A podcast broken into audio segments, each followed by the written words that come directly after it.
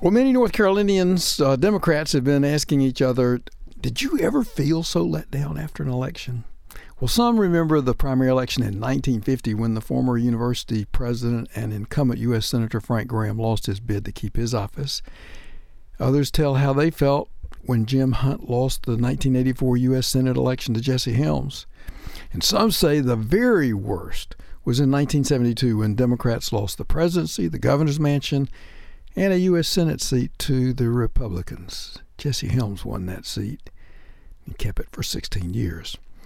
That Helms victory interrupted uh, the upward trajectory of one of North Carolina's most promising and most interesting political figures, someone whose intelligence and political skills combined with his love of life and a compelling family background might have made him a candidate for the presidency and made his hard to spell family name as familiar as Obama. Ironically, that name has been made famous, but not by the 1972 losing Senate candidate, rather by his nephew, popular actor Zach Galifianakis. His uncle, Nick Galifianakis's life and political career is an important one for those who want to understand our state history and political background a new book called Pick Nick The Political Odyssey of Nick Galifianakis from Immigrant Son to Congressman tells that story. Author John E. Semonche is a retired professor of constitutional history at Carolina and a longtime friend of the book's subject. He says Galifianakis' importance in North Carolina politics goes far beyond his contest against Jesse Helms. And the book follows Galifianakis' growing up years and early political successes. It shows how he overcame the disadvantages of his immigrant background and his strange sounding name.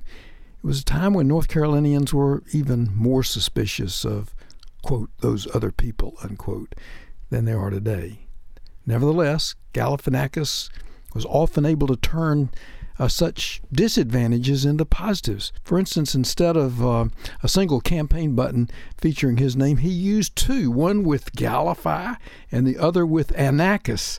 Uh, two buttons. And to today, those buttons are treasures for collectors of political campaign memorabilia.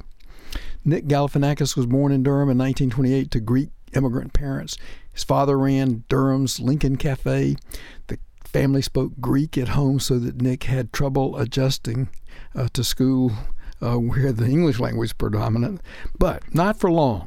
Uh, about high school, he was successful in academics and was the student body president. After undergraduate and law school at Duke and service as a Marine Corps officer, he began practicing law in Durham.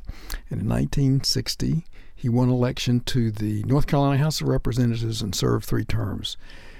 Galifianakis leveraged his popularity to win three elections to the U.S. House and then to defeat incumbent and a little more conservative Senator Everett Jordan in the 1972 Democratic primary.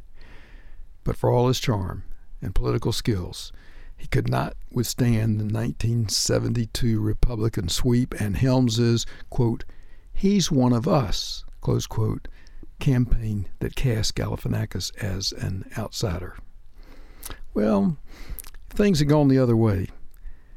Zach's tagline might be, quote, nephew of former U.S. President Nick Galifianakis. This is D.G. Martin.